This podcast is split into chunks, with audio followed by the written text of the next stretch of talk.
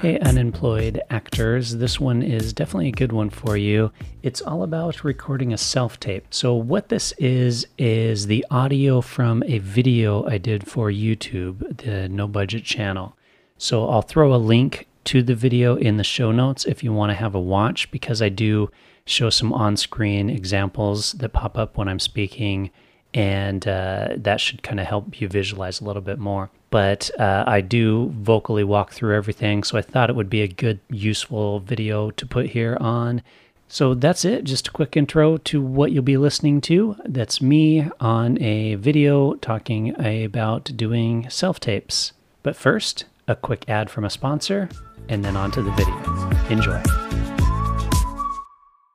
Used to be when doing an audition, you'd go in person, you'd line up with all the other actors, you'd wait your turn, you'd go, you'd do your scene in front of the casting director, the director, whoever else, producers.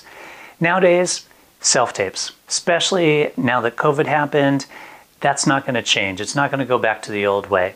The way I see it now is the first round's going to be pretty much self tapes, and the second round, then they might bring you in for an in person, that type of stuff. So, whether you like them or not, self tapes are here to stay. So I want to give you a couple little tips here at improving your self-tapes in order to get noticed by casting directors. All right, first and foremost, let's start out with equipment. Right here, I've got this camera sitting on a tripod, and I'm using a lapel mic. So you can, if you don't have access to all of this, don't use a lapel mic. You can use your in-camera mic or your phone. A lot of people are using their phones now. Better than that, though, is spend a few bucks and get yourself a small microphone that plugs into your camera or your mobile phone. Uh, what I use is one made by Rode. It attaches right to the top of my camera. That's what I use for mine. Uh, tripod. You can buy tripods super cheap. Uh, you don't need a fancy Manfrotto or any other fancy branded one. I bought one freaking 20 years ago for $30 and that lasted me years before it finally broke and I had to stop using it. Camera. You can get pretty cheap point and shoot cameras now with a little reversible display on it so that you can actually see yourself, make sure you're in focus, that kind of stuff.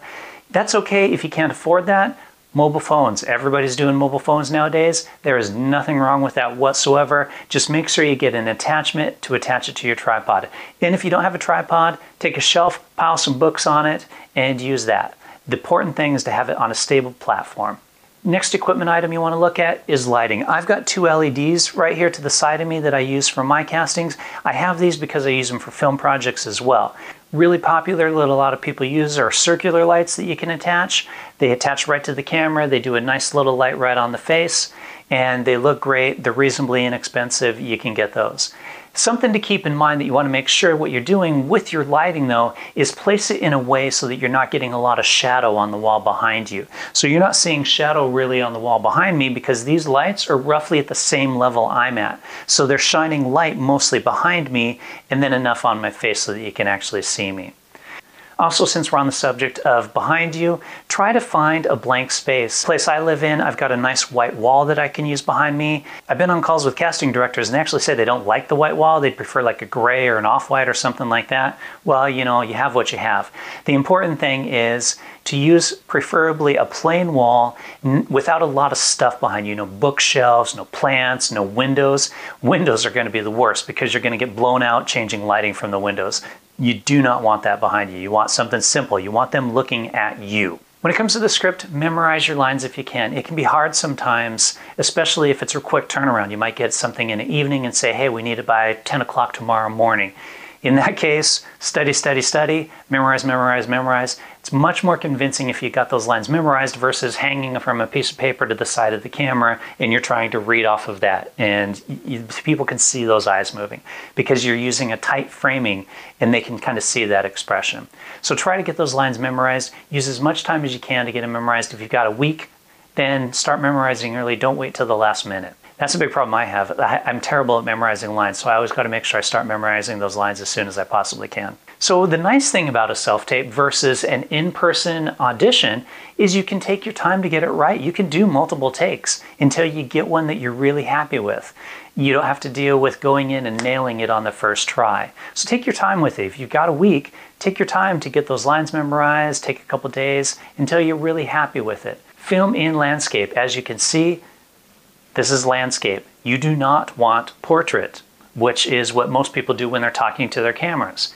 Don't do that, unless, of course, the casting director or director asks you to send it that way. Uh, I've had this in the past where they actually wanted me to s- record something into my phone because it was being used for a promo and they wanted to see what that would look like. That is once that that's happened. Every other time, landscape. Think about your eye line. So I'm looking directly at the camera right now. Do not do that. I'm doing that because I'm talking to you.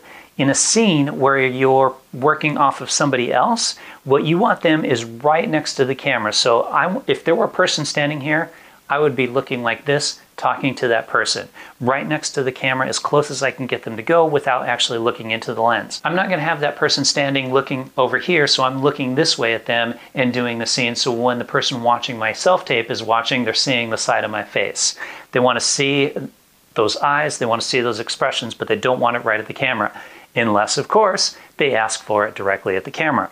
If you can get someone to read with you, this there this could be hard sometimes because maybe you don't have a housemate or a roommate, a boyfriend, a girlfriend, a significant other that you can read opposite of. There are luckily now apps and sites that you can actually go to and so you can actually get other actors that are willing to read opposite you to help you out with this kind of stuff. So check some of those out if you need something like that and just make sure that if you are doing that you're placing your laptop or tablet or whatever once again right next to the lens. You don't want to use the same uh, tablet or phone that the person's on that you're talking into. You want it off to the side. And another trick that I've heard people do is they might record the other person's lines. So you can actually record the lines opposite of what you're supposed to be doing and um, play those and you're, you're responding to those. The thing to think about also with the person that you're reading opposite of they don't need to be as loud as you. They don't necessarily need to be acting and doing a character because it's not about them, it's about you. So you just want them off, you want them saying the lines. You want it loud enough so that they can be heard, but not so loud that it's uh, overtaking or anything like that. For me, I usually have a Rode mic on the top of my camera, so the person standing here is reading next to it. That Rode mic is picking up on them, but it sounds off, and uh, it, but it's not distracting in any way, shape, or form. Clothing, what to wear. So this is debatable by agents, casting directors, whatever. So um, sometimes it's a good idea to try to dress the character. I did one where I was reading for a military character, a person in the army. I have an army shirt. I put that on and kind of read it that way. I wouldn't go so far as if you're reading for a period piece to get a period costume in some way. Uh, women, I wouldn't get out the you know period dress and do the hair and any of that kind of stuff. Don't do any of that. But if you can, if it's kind of modern and maybe there are, uh, you're reading for a character who would normally wear a suit or something like that, dress a little nicer if in doubt, wear black. Wear you nine times out of ten when I'm auditioning, I'm wearing a black t-shirt or I'm just wearing a black long sleeve shirt. And that's all you need because once again, it's about here, it's not about here. Jewelry, women, you don't need any long earrings, necklaces, any of that kind of stuff. Uh, rings, you know, wrist stuff. Guys, same thing. You don't need any of that stuff. You know, maybe if it's the character again and you want it a little bit, but not a lot. And if in doubt on any of this, ask your agent or the casting director, just reply to them or your agent and see what they think you should do. To slate or not to slate? So, a slate is that thing that usually will happen at the beginning where you say, Hi, my name's Milo Dennison, my agent is so and so, I'm this much tall, I'm uh, reading for the role of such and such. That's a slate.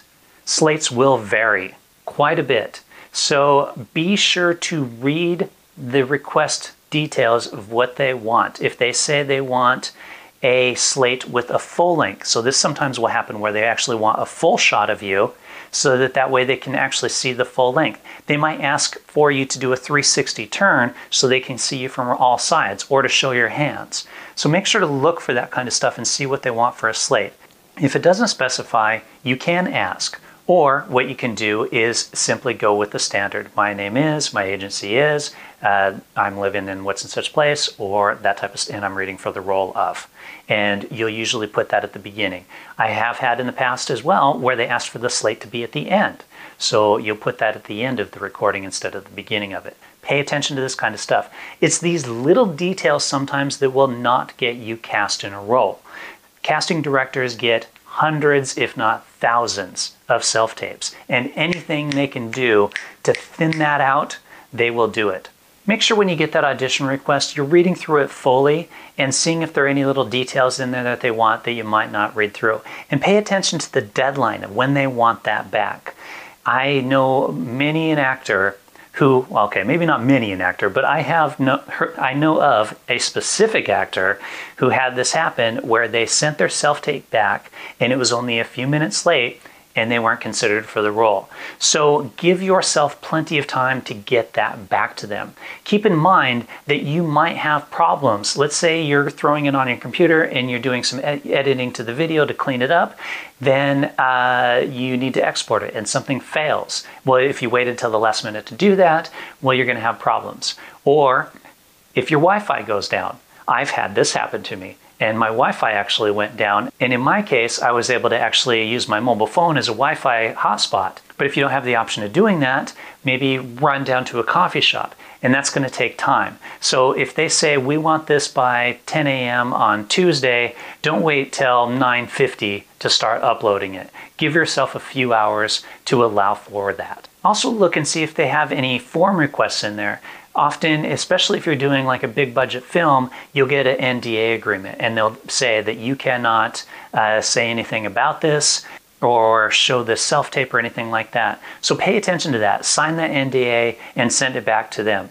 Uh, they're going to want that. And also pay attention to those because a lot of people, especially nowadays, a lot of actors, a lot of actors I follow on Instagram, they'll throw their self tapes that they do sometimes on Instagram to kind of like show off some of the work or Facebook, that kind of stuff.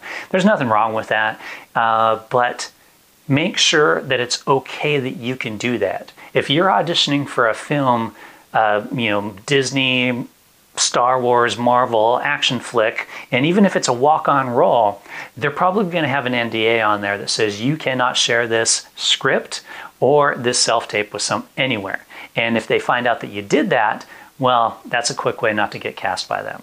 And as always, I definitely want to make sure if you're unsure about any of this, ask your agent. If you don't have an agent, ask the person that's sending you the audition request for clarification because you don't want to send it back and then have it come back to you saying, hey, that wasn't right. I needed to do it again and now do it like this.